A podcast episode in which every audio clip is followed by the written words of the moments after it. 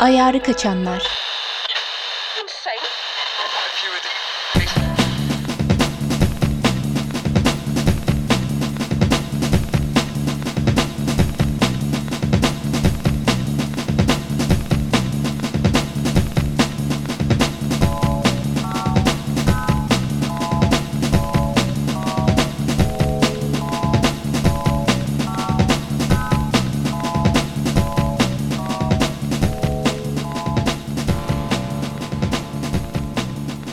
Merhaba Can, ne haber?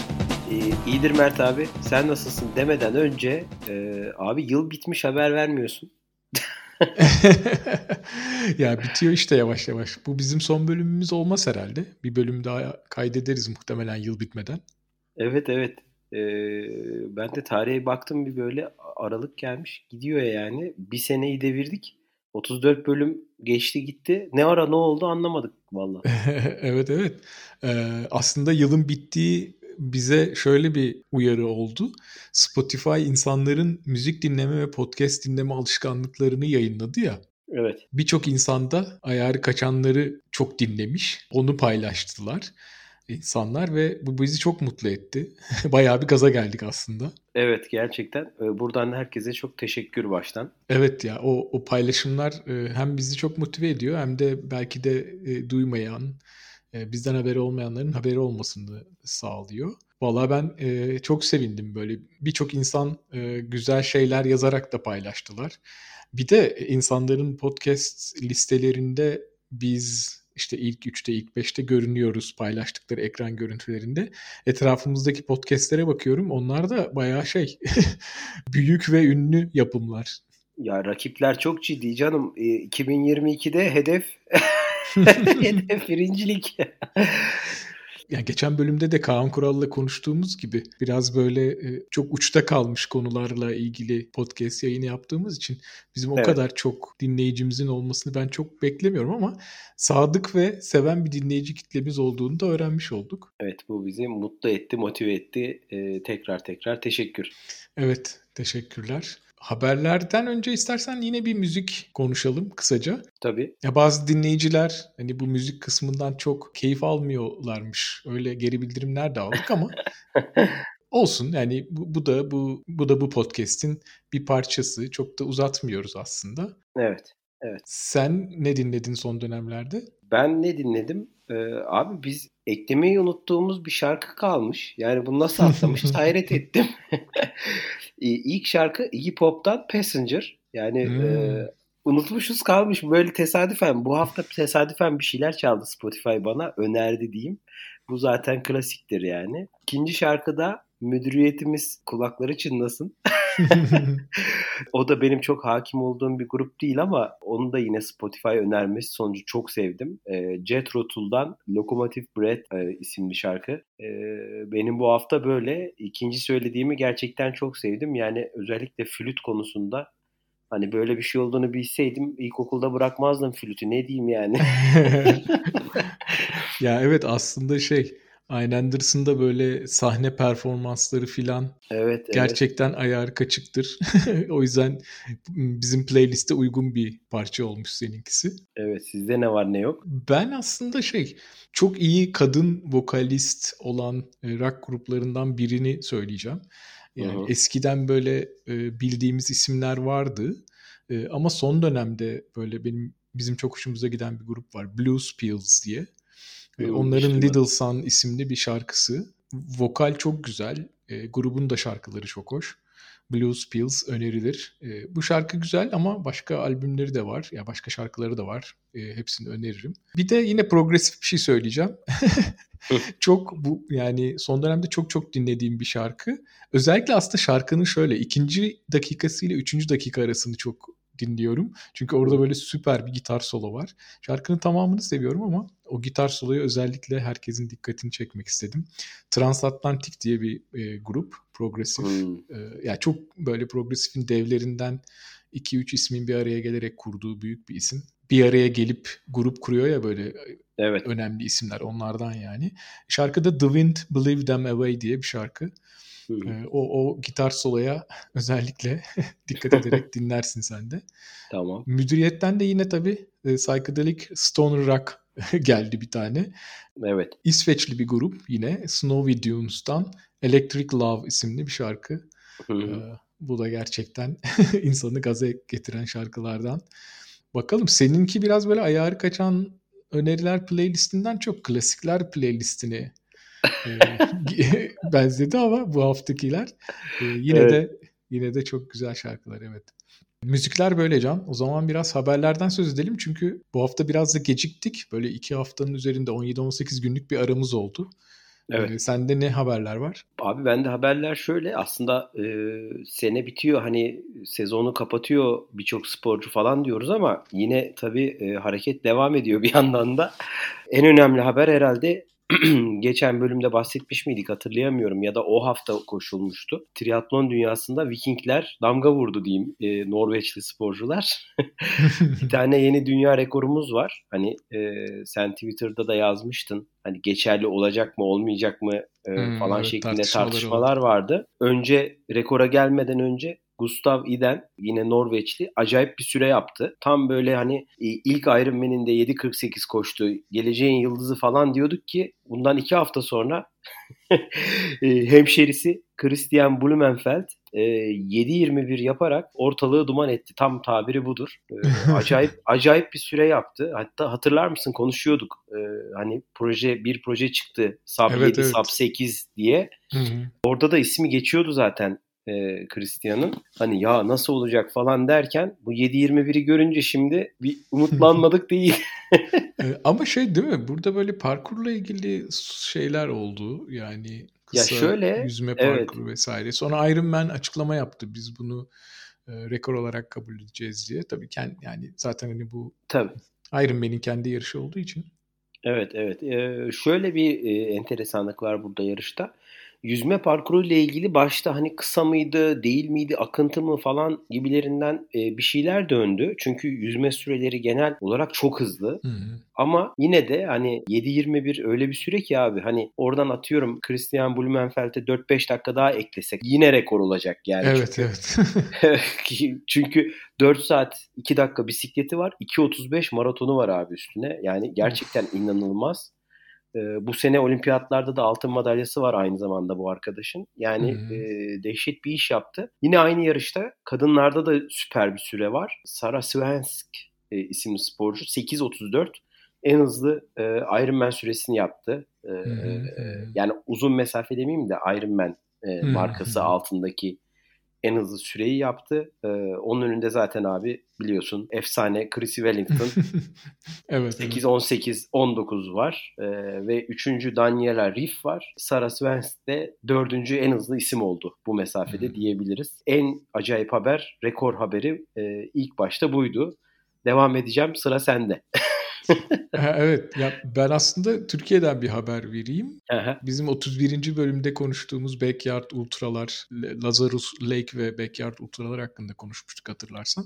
Evet. Türkiye'de de bir Backyard Ultra yarışı koşuldu. Macera Akademisi, Caner Odabaşoğlu, Backyard Ultra ailesiyle iletişime geçerek o sisteme dahil olan bir yarış organize etti. Tabii yani ilk defa olması, işte tarihi vesaire yani birçok nedenlerle biraz az katılım oldu. Belki bunda bizim de etkimiz olmuştur. Ben de şey demiştim ya böyle az ya böyle 5-10 tur koşacaksan katılma başkaları katılsın diye. Belki de herkes öyle düşündü. Ben o yüzden gitmedim. Şimdi gideceğim oraya 3 tur atıp bırak. Ayıp olacak. Ya 10 kişi başlamış galiba yani bireysel yarışa. 15.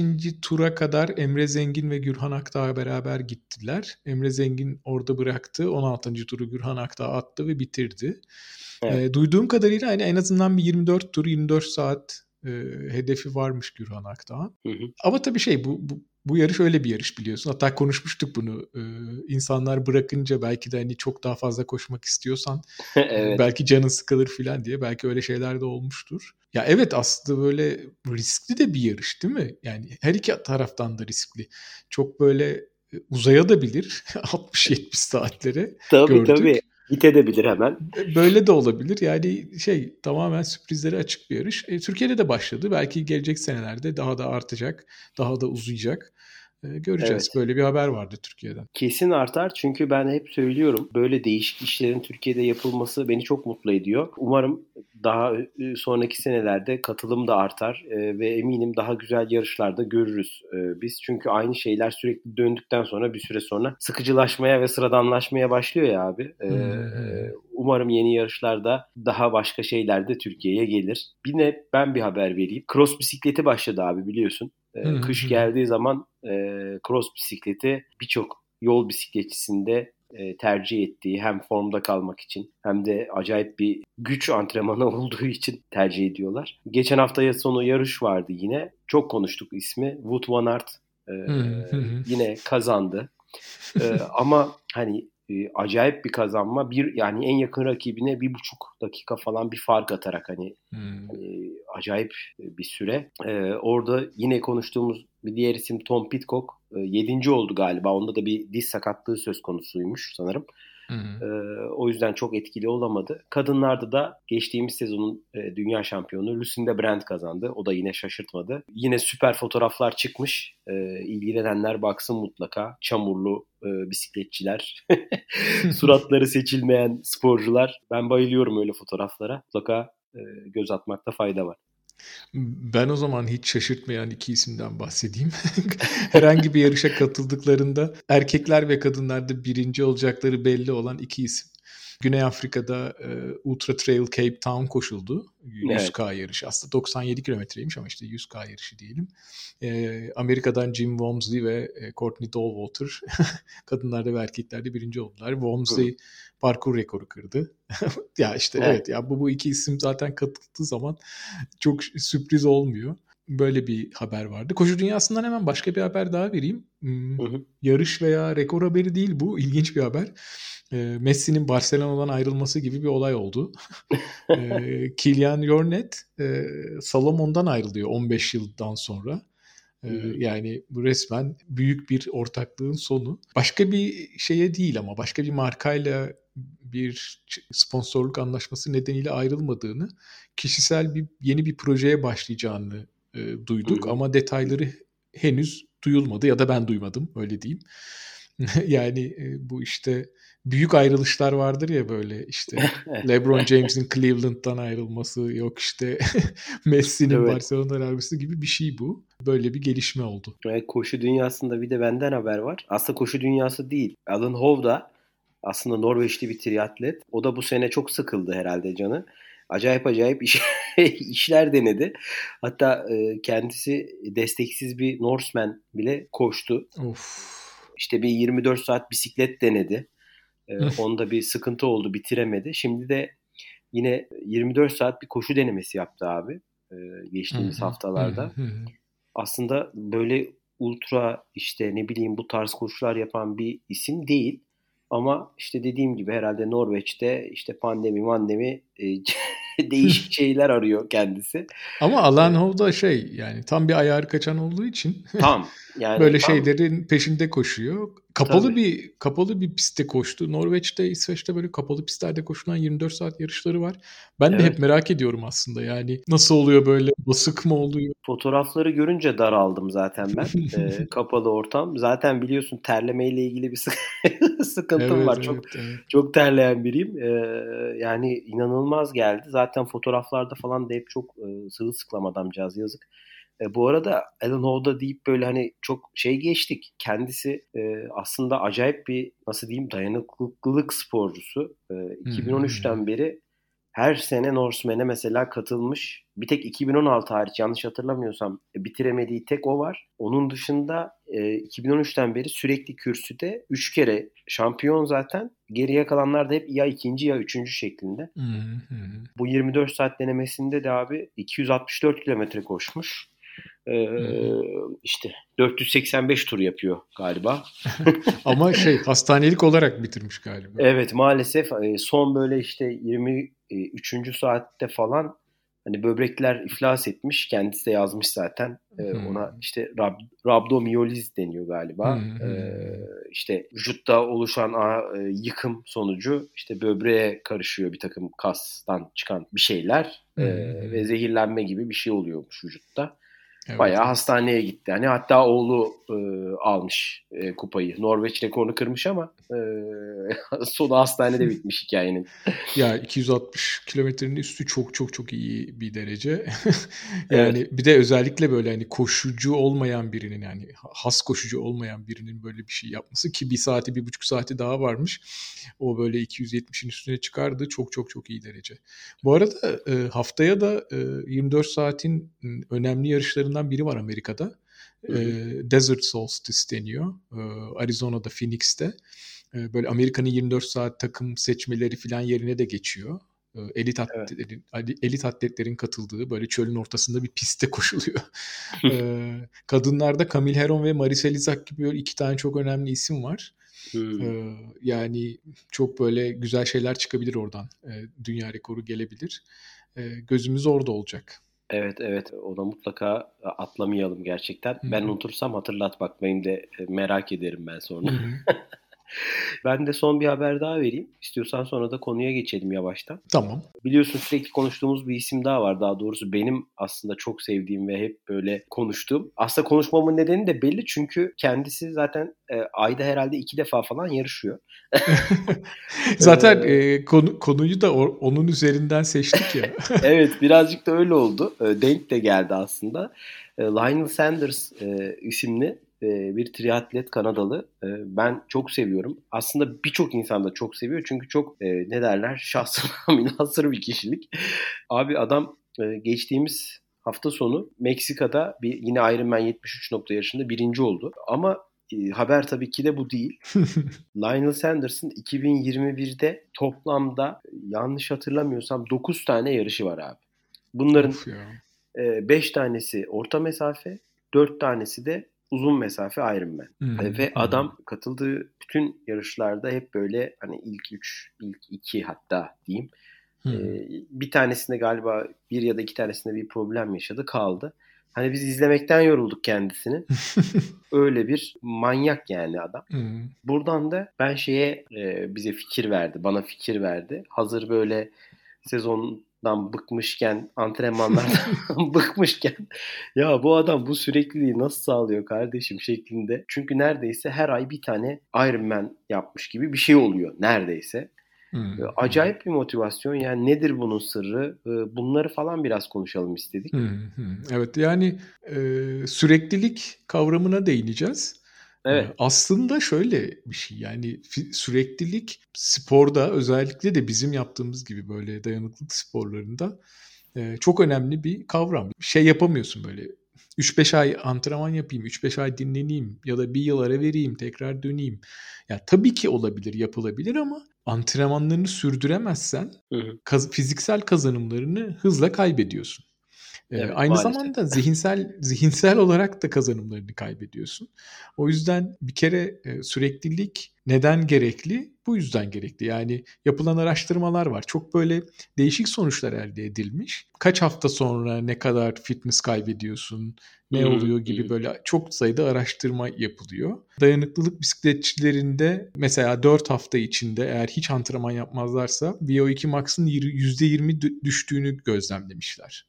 Ne kadar aslında ciddi bir oran. Evet, yani aslında bunun gibi veri çok fazla var işte. Fiziksel olarak vücudun aktiviteden uzak kaldığında hızla bir şeyler kaybettiğini görüyoruz. Özelliklerini kaybettiğini görüyoruz. Ama şöyle de bir güzel taraf var. Eğer uzun süredir egzersiz yapıyorsan, yani sporu uzun süredir sürdürüyorsan bu kayıplardan geri dönmek de kolay oluyor. Ama eğer henüz yani yolun başındayken bu sürekliliği sekteye uğrattıysan geri dönmek de zor oluyor tabii haliyle. Tabii ki şöyle bir şey var. Ara verdiğin süre ne kadar artarsa kayıplarının miktarı da artıyor. Geri dönüş süren de aynı şekilde uzuyor. Evet. O yüzden ya mesela bana sormuşlardı nasıl bu kadar sürekli antrenman yapabiliyorsun? Nedir yani seni motive eden diye.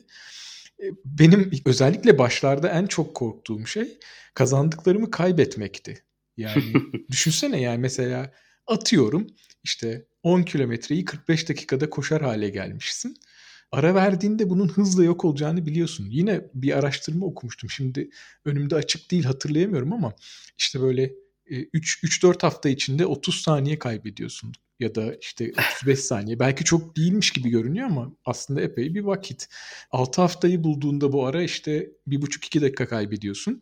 Böyle 10-12 hafta gibi bir ara verirsen diyorlar ki yani ara vermeden 10K koşabilirsen sevin falan gibi. Yani böyle işte o yüzden aslında fizyolojik olarak kaybedeceklerini bilmek insanı motive tutabilir. Yani bu beni mesela uzun yıllar aktif tutan bir korkuydu. Evet. Bir de tabii bu işin şey tarafı var. Süreklilik konusunda korkutuyoruz ya mesela şu anda spor yapanları. Ama bir yandan da şöyle bir şey var.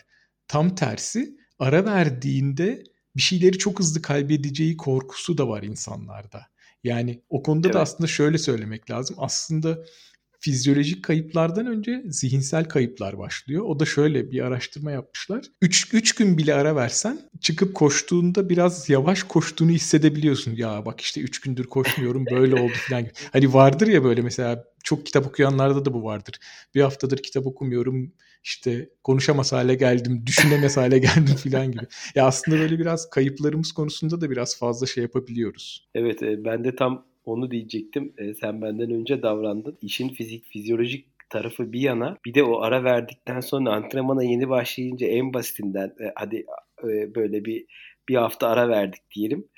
İşte senin dediğin gibi her zaman koştuğun süreden biraz yavaş koşunca böyle kahretsin bittim ben işte gitti her şey. Bir de bunun şeyi var.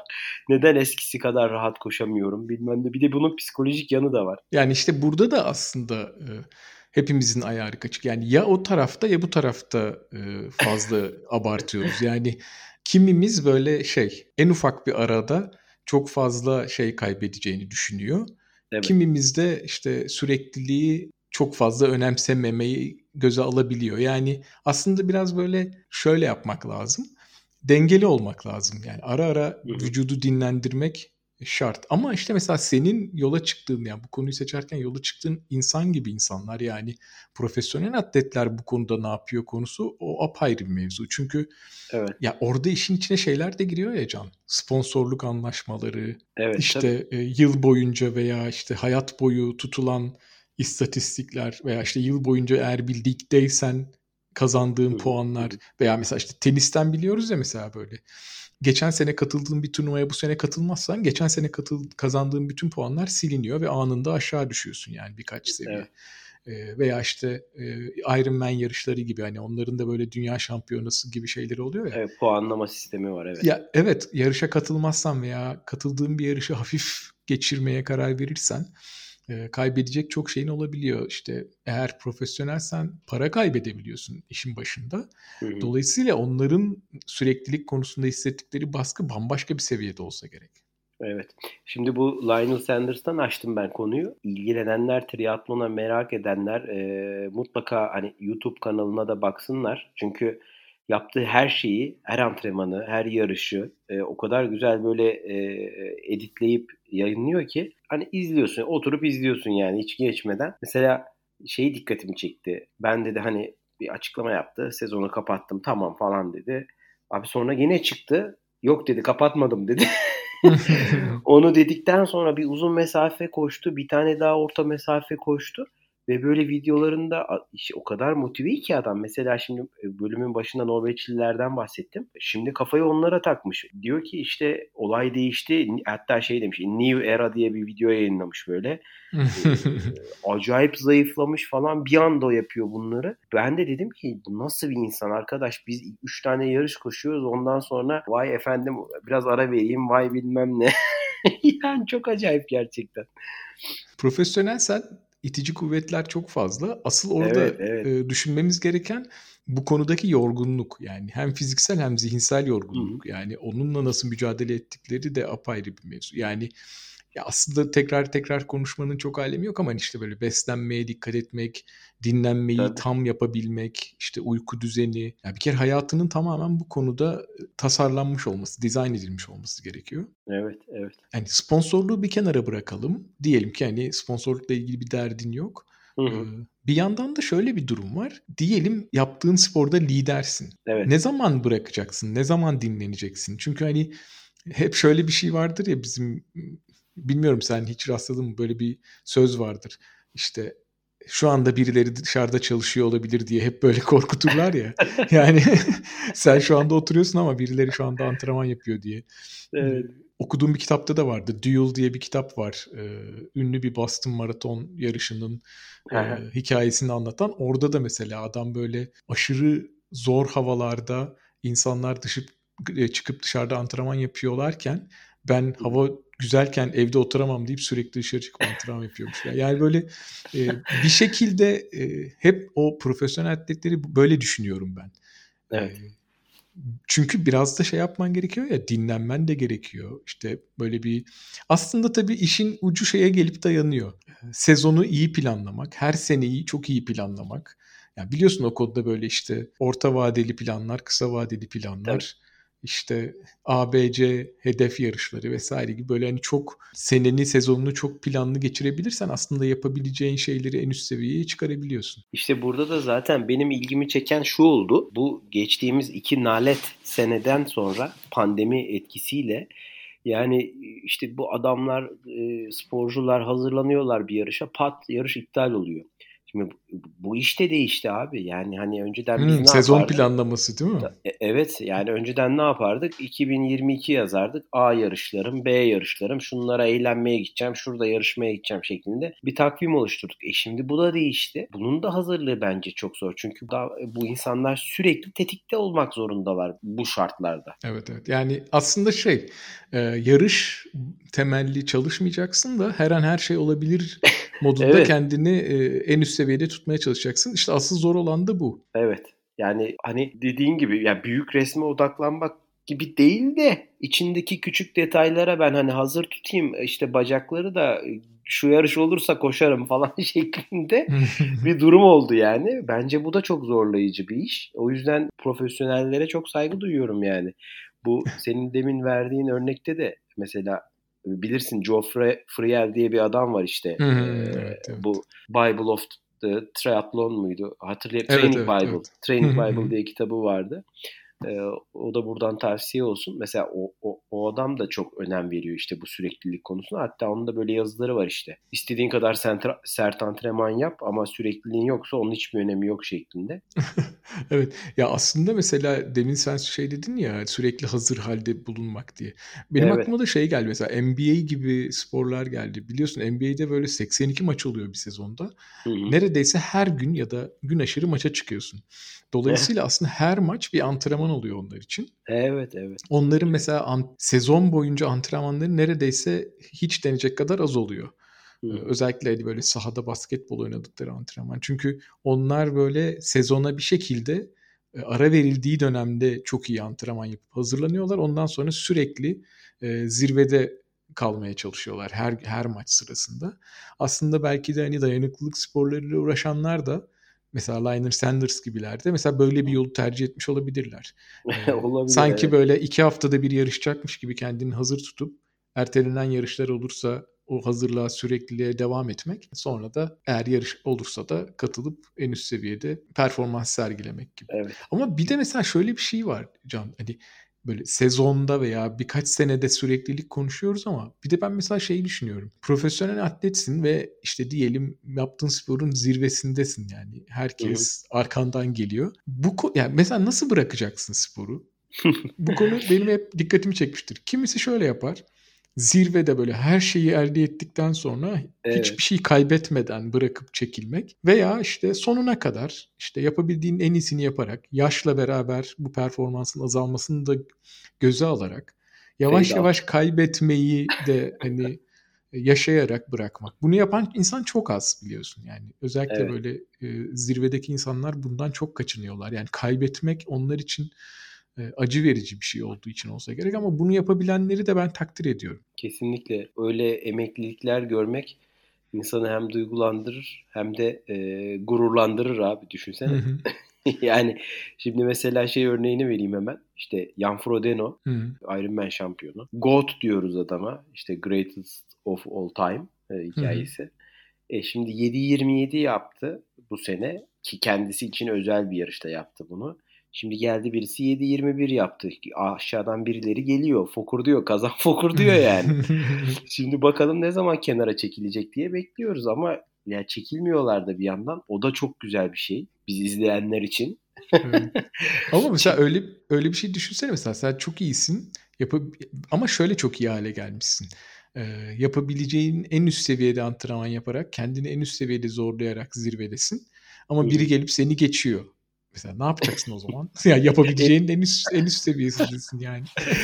Ya işte o çok garip bir duygu olmalı. Bunda nasıl başa çıkıyorlar ben bilmiyorum. Ben bu konusuyla ilgili, süreklilik konusuyla ilgili hatırlarsın. Burada pedalladık kendisiyle. Jonas Dihman. Hani çok da andık zaten kendisini. Bu arada tamamen bitirdi bu sefer. Gerçekten bitirdi. Dünyanın çevresini triatlon yaparak geçti. Koşuyu bitirmişti. En sonda bir bisiklete bindi az bir şey. Az bir şey dediğime bakma. Yine bayağı bir mesafe.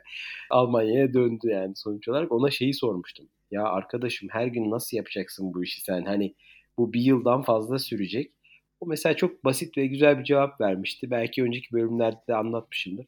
Ben demişti hani bakmıyorum. Dünyanın sonuna kadar gideceğim diye bakmıyorum. İşte o bir saate bakıyorum mesela demişti. Bir saat sonra şurada duracağım. Atıyorum şimdi bir dondurma yiyeceğim. Onun keyfini düşünüyorum falan şeklinde. Zaman ayarını bozmuştu diyeyim. Ya evet aslında uzun yarışlarda da böyle oluyor ya. Yani düşünemezsin. Düşünsene 250 kilometreyi düşünemezsin. Sürekli kafanda nasıl koşacağını, nasıl ilerleyeceğini düşünemezsin. Hep böyle önündeki kilometreye, önündeki istasyona falan odaklanıyorsun. O yüzden de niye onun yaptığını anlayabiliyorum. Evet. Süreklilik deyince benim aklıma bir de şeyler geliyor Can. Streakçiler geliyor. O zaten sürekliliğin babası. Evet. Bu konuda böyle kayıtlar tutan bazı kuruluşlar var. Sen kendini register ediyorsun. Diyorsun ki ben artık her gün koşacağım. Bunun böyle takibini yapıyorlar. Tabii bir şekilde dürüstlük üzerine yürüyor bu işler. Ama zaten çok uzun süre streaklerini sürdüren insanları da biliyor, tanıyor insanlar. Bu konuda rekor John Sutherland diye birinin 19.878 gündü en son baktığımda kayıtlarda. Üzerinden zaman geçti, daha da artmış olabilir. Toplam 52 yılın üstünde yapıyor. Çok bir de Louis Bastien var. O da 15.000 günün üzerinde 41 yıl yani. Bunu şöyle tutuyorlar. Her gün en az 1 mil koşman lazım. 1 milden az olmayacak şekilde ama mesela her gün 1 ya da 2 mil koşabilirsin. Yani 1600 metrenin biraz üzerinde. Ama bunu her gün yapacaksın. Yani hastalık, yolculuk, tatil veya dünyanın neresinde olursan ol fark etmeyecek şekilde bunu sürdürüyorsun. Ron Hill vardı bir de yanlış hatırlamıyorsam. O da çok uzun süre sürdürmüştü. Ya böyle hikayeler çok gündeme geliyor dönem dönem. Böyle insanların hikayeleri. Ama tabii bu da biraz böyle geliyor bana Can. Böyle streak konusunda. Zihni çok yoran bir şey olabilir. Bence de. Yani çünkü biz böyle hani zihinsel süreçleri sanki böyle tükenmeyecek kaynakları harcıyormuş gibi bakıyoruz ama yapılan böyle deneyler var ya mesela elini soğuk buz gibi bir kovanın içinde ne kadar tutacağını test ediyorlar ama bazı insanlara bunu yapmadan önce karar vermelerini gerektiren bazı sorular soruyorlar Sana böyle öyle sorular soruyorlar ki kafanda bir şeyi seçmek zorundasın. Ondan sonra deneyi yapıyorlar. O tür böyle çok fazla sayıda karar vermek zorunda bırakıldıktan sonra deneyi yapanlar daha az kalabiliyorlar. Yani elleri suyun içinde daha az dayanabiliyor. Çünkü yoruluyorlar. Yani zihnin yorulduğunu göstermek üzerine yapılmış deneyler var. Buradan nasıl bağlıyorum buna? Ya aslında de yoruyor insanı.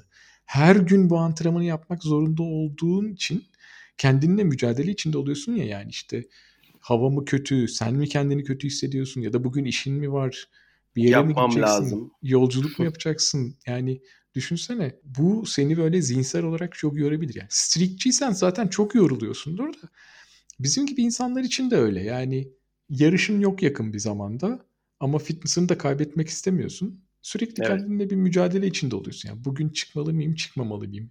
Çünkü hep şöyle oluyor ya çıkmama kararı alırsan pişman oluyorsun. Çıkma kararı alırsan hiçbir zaman pişman olmuyorsun. Ama bazen de çok zorlanabiliyorsun. Dönem dönem böyle insanın kendine izin vermesi de gerekiyor. Ben birkaç sene sürdürebildim. Şöyle bir karar almıştım. Her sene 3 hafta hiç koşmadan geçireceğim falan diye. Ama mesela bu sene yapamadım. Ya aslında tabii senden bu konuyla ilgili öğrenecek şey çok abi. Doğruya doğru. Çünkü sen de acayip bir süreklilik şeysin. nasıl diyeyim? İlahı. Yok o kadar değil de. Koşu evet, konusunda. Yani koşu konusunda bence hani Türkiye'de sayılıdır. Şimdi hani triatlonla uğraşan birinden farklı olarak söylüyorum. Hani en azından bizde ne bileyim 3 branş var. Sende tek branş koşu sadece. Bana mesela bu dönem şöyle bir şey oldu. Zaten bu konunun aklıma gelmesi de öyle. Şimdi yarışlar bitti. Kış geldi. Saat 8'de hava aydınlanıyor sağ olsunlar. Biliyorsun bizdeki saat olaylarını. Biz sabah 7'de kalkıyorduk. 6'da kalkıyorduk. Ne bileyim bazen 5'te kalkıyorduk. Antrenmanımızı yapıyorduk. Bitiyordu.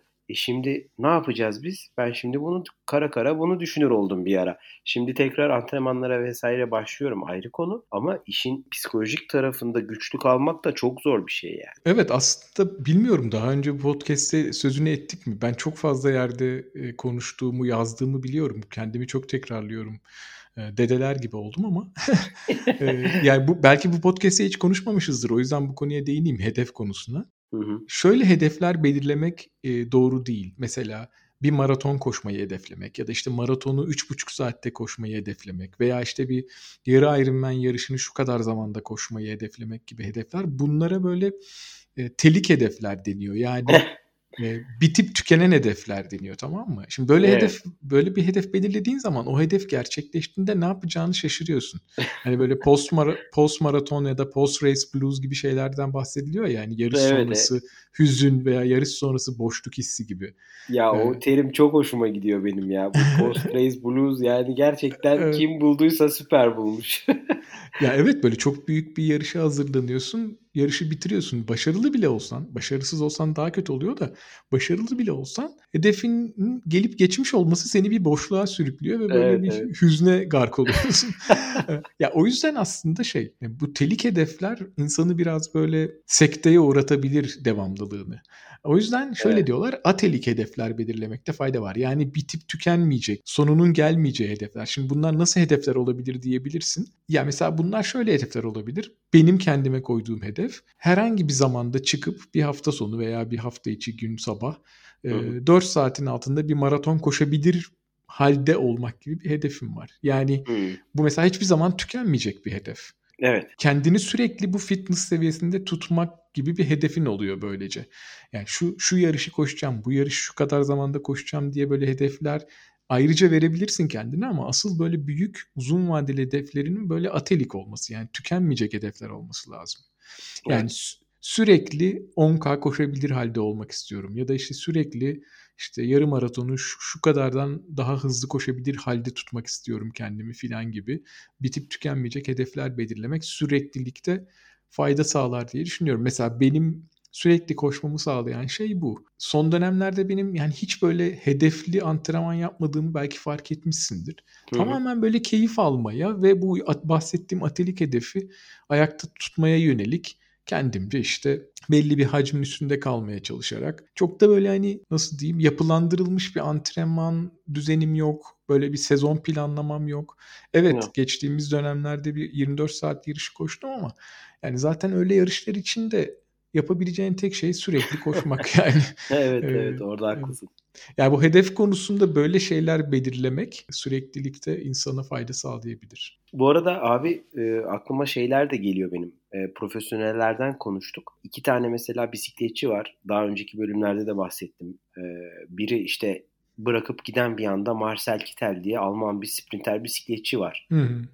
Ve şimdi kendisi işte hayat koçu mu ne, öyle işte bir mental sağlık üzerine demeçler veren bir şeye dönüştü.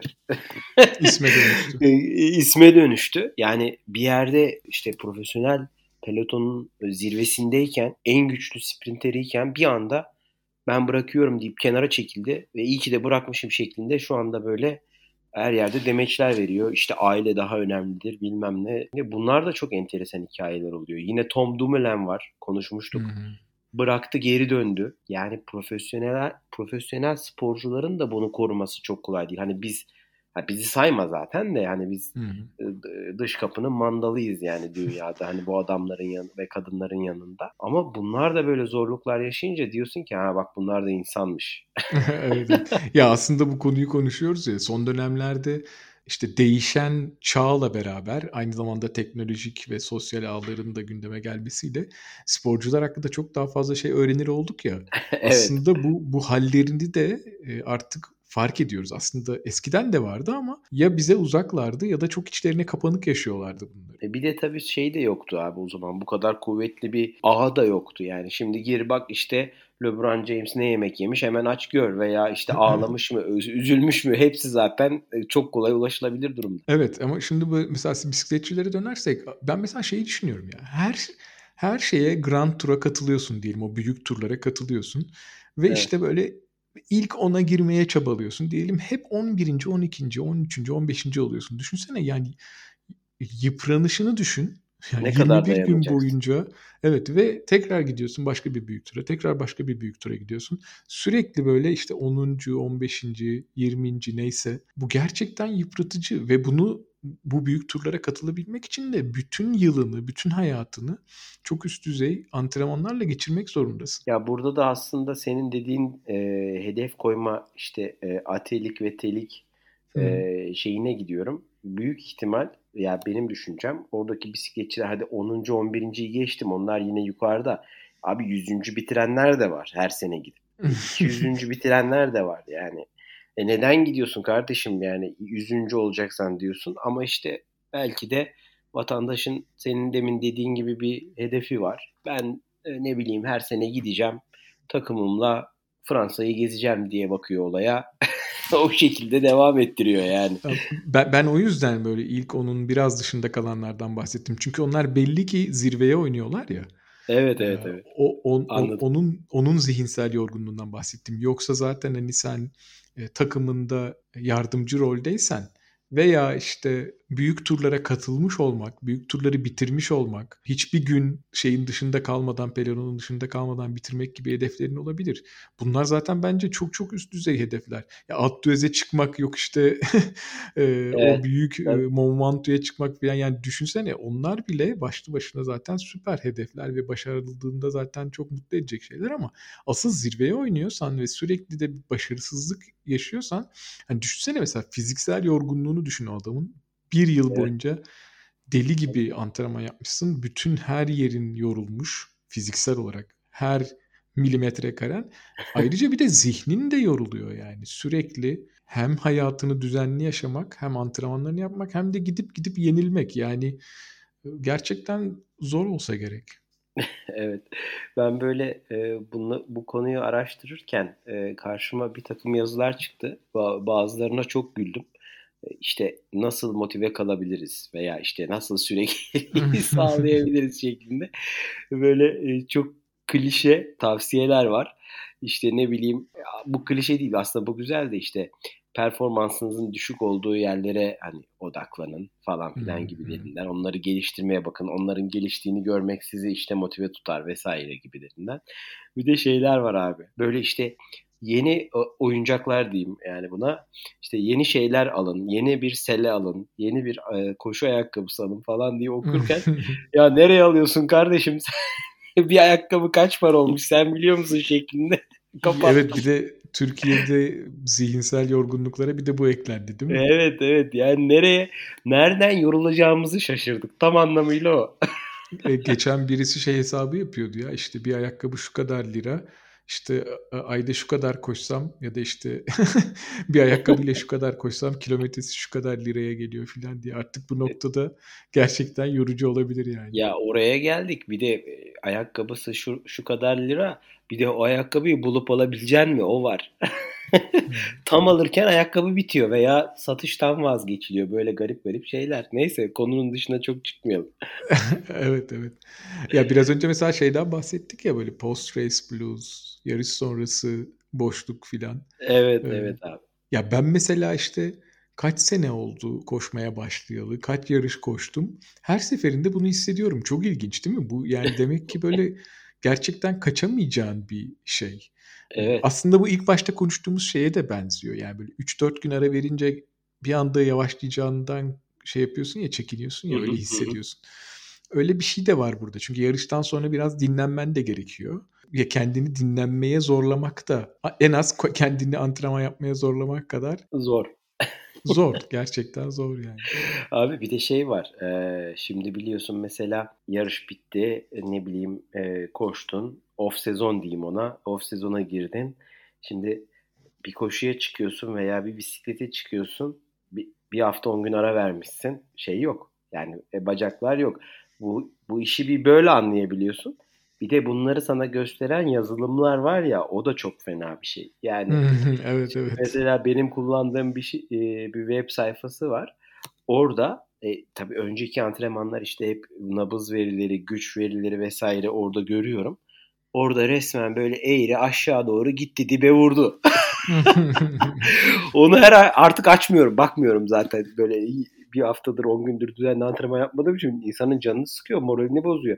Hem buradan kıskacı alıyor seni, hem de antrenmana çıktın. İşte o korktuğumuz performans kaybı orada. Evet. Ya yeter ben bırakıyorum şeklinde dönüp arkana gidebilirsin. Tabii hiçbirimiz öyle yapmıyoruz. Yapmayacağız da. Ya şey tabii böyle çok bu dönem çok fazla şey istatistik gözümüzün önünde. Hem profesyonel sporcularla ve sporlarla ilgili daha önce de konuşmuştuk hatırlarsan. Evet. Hem de kendimizle ilgili de sürekli böyle gözümüzün önünde istatistikler, grafikler işte maalesef bu hafta kaç koşmuşum, geçen hafta kaç koşmuştum, bu ay kaç koşmuşum. Ya bir şekilde etkiliyor bizi. İki şey unutmadan söyleyeyim. Birincisi bu post race blues dedik ya. O şeyle de ilgili olabilir Can. Hormonlarla da ilgili olabilir ya da yani vücudun kimyasıyla da ilgili olabilir. Yani çok üst düzey bir hazırlık döneminden sonra çok üst düzey performans sergiledin ve bitti. Dinlenişe geçti vücut. O vücudun yaşadığı o kimyasal değişiklik de bunu etkiliyor olabilir. Bir bunu söylemek istedim. Bir de hani şey dedim ya, bir denge bulmak lazım. Sürekliliği bozmaya yönelik eğilimler veya bozmaktan kaçınmaya yönelik eğilimlerle ilgili düşününce yani böyle bir köşeye yazdığım kendi quotation'ım. Bir şeyi sürekli yapacak kadar sevebilir, isteyebilirsin. Ama gelişmek ve ilerlemek için bir süre yapmamayı göze alacak kadar sevmek, istemek daha önemli diye bir not almışım. Vay. Yani şey kolay. Mesela bir şeyi çok seviyorsundur, istiyorsundur. İlerlemeyi, performansının çok üst düzeye çıkmasını çok isteyebilirsin. Bunu sürekli yaparak bunu sağlayabileceğini düşünebilirsin ama bazen hani buna ara vermek, dinlenmek gerekiyor ya. Bazen isteyerek, bazen de zorunlu olarak diyelim bir sakatlık noktasında. Gelişmek ve ilerlemek adına bir süre yapmamayı göze alabilmek aslında çok daha önemli. Evet. Yani bu süreklilik konusunda belki de önemli bir ipucu olabilir. O zaman senin bu sözünün üstüne benim diyecek hiçbir şeyim yok abi. Üstüne alkış. Yani kapatalım gitsin bu yayını. Ya aslında bu şöyle yani dediğimi yap, yaptığımı yapma veya işte diyorum ama yani demesi kolay ama yapması zor gibi şeylerden birisi bu. Yani ben bunu kendime tabii. Sürekli hatırlatmak için bir kenara yazmıştım. Çünkü ben de bundan uygulayamadığımı seziyorum çoğu zaman. Evet. Yani mesela sürekli yüksek hacimli haftalar geçiriyorsun. Böyle bir süre dinlenmek insanı şey yapıyor, ürkütebiliyor. O yüzden böyle kendine böyle şeyleri hatırlatabilecek notlar almak önemli. Ben bazen açıp buna bakıyorum ki bir miktar dinlenmekten çok fazla kaçınmayayım. Ama işte senin de demin söylediğin gibi sürekli önümüzde istatistikler. Benim mesela bu sene böyle bir şeyim oluştu. Bu sene biraz fazlaca koştum. Herhalde pandemiyle mi ilgilidir bilmiyorum. 2017'deki Spartathlon yarışı benim 2017 en çok koştuğum seneydi. Geçenlerde böyle işte geçmişe dönelik bütün istatistiklerime göz atıyordum. O sene 4370 kilometre koşmuşum bir yıl içinde. Şimdi de çok yaklaşmışım. Şimdi de şöyle bir şey var kafamda. Onu geçeyim bu sene falan diye. 20 gün kaldı, 25 gün kaldı diye. Ya işte böyle biz amatör de olsak böyle garip hedeflere odaklanıp, garip istatistiklere odaklanıp aslında ne farkı var düşünsene yani 80 kilometre az koşsan ne olur diye. Ama işte bunlar da nasıl diyelim insanı biraz böyle motive eden meydan okumalar. Bunlar da olmasa zaten ne yapacağız? Zaten yarışlarda işte gördün oluyor olmuyor. Olsa bile gidemiyorsun. Böyle durumlar var. O yüzden bu tip durumlarda dengeyi çok fazla bozmuyorsa bu tip motivasyonlar güzel olabiliyor. Yani her şeyde olduğu gibi Can. Yani doz meselesi ya. Ya ayarını kaçırabilirsin ama ayarı kaçırmanın da bir dozu olmalı. Her şeyin fazlası zarar. Onu tutturabiliyorsan ayarı kaçırmak da faydalı. Zaten bu podcast'i adını böyle koyarken Bunu düşünmüştük hatırlarsan. Evet, bir de buna burada da şöyle bir şey de var abi tabii. Herkesin, hep söylüyoruz, herkesin ayarı kendine diye. Burada da yine herkesin motivasyonu kendine. Sen öyle bir istatistik tutarak kendini motive edersin. Kimisi gider işte karşısına, koşu bandının karşısına sevmediği birinin fotoğrafını koyar. Yani bir rakibinin fotoğrafını koyar. Ne bileyim, öyle motive olur. Ya burada birazcık da kişisel iç motivasyon diyeyim ona, yani kişinin kendisi bulacağı bir motivasyon da var. Herkesin şeyi, herkesin motivasyon kaynağı her yerde çalışacak diye de bir şey yok bence. Evet. Bu hafta biraz böyle serbest çağrışımlı bir sohbet oldu süreklilik çerçevesinde. Ama bazen de böyle olması güzel oluyor diye düşünüyorum. Zaten ne demiştik? Biz kendi aramızda yapacağımız sohbetleri kayıt altına alıyoruz diye. Evet. Ya evet, hepimizin yaşadığı bir konu ya bu süreklilik. Sürdürmek veya sürdürememek konusunda her iki tarafta da. O yüzden hani böyle bir sohbet de yapalım dedik. Dinleyenler de bize işte Instagram veya Twitter'dan takip ediyorlarsa bu konudaki yorumları yaparlarsa seviniriz. Onlar ne düşünüyorlar, onlar ne yaşıyorlar duymak güzel olabilir. Evet, mutlaka geri dönüş bekliyoruz. Bir de ben bir şey soracağım ya. Ben seneye ne koşsam acaba? diye tamamen bu programı bozup. Yok, önümüzdeki 25 günü bir miktar dinlenerek, bir miktar da buna odaklanarak geçirebilirsin. Yok ben sürekliliğime geri dönmek istiyorum. Antrenmanlara başlıyorum, daha fazla kaybedemem. Evet, işte bir atelik hedef belirleyip kendine o konuda tutunabilirsin. Ya, bence güzel sohbet oldu. Umarım dinleyenler de beğenmiştir. Tamam, o zaman herkese iyi antrenmanlar dileyelim ve kapatalım. Evet, herkese iyi antrenmanlar. Görüşmek üzere.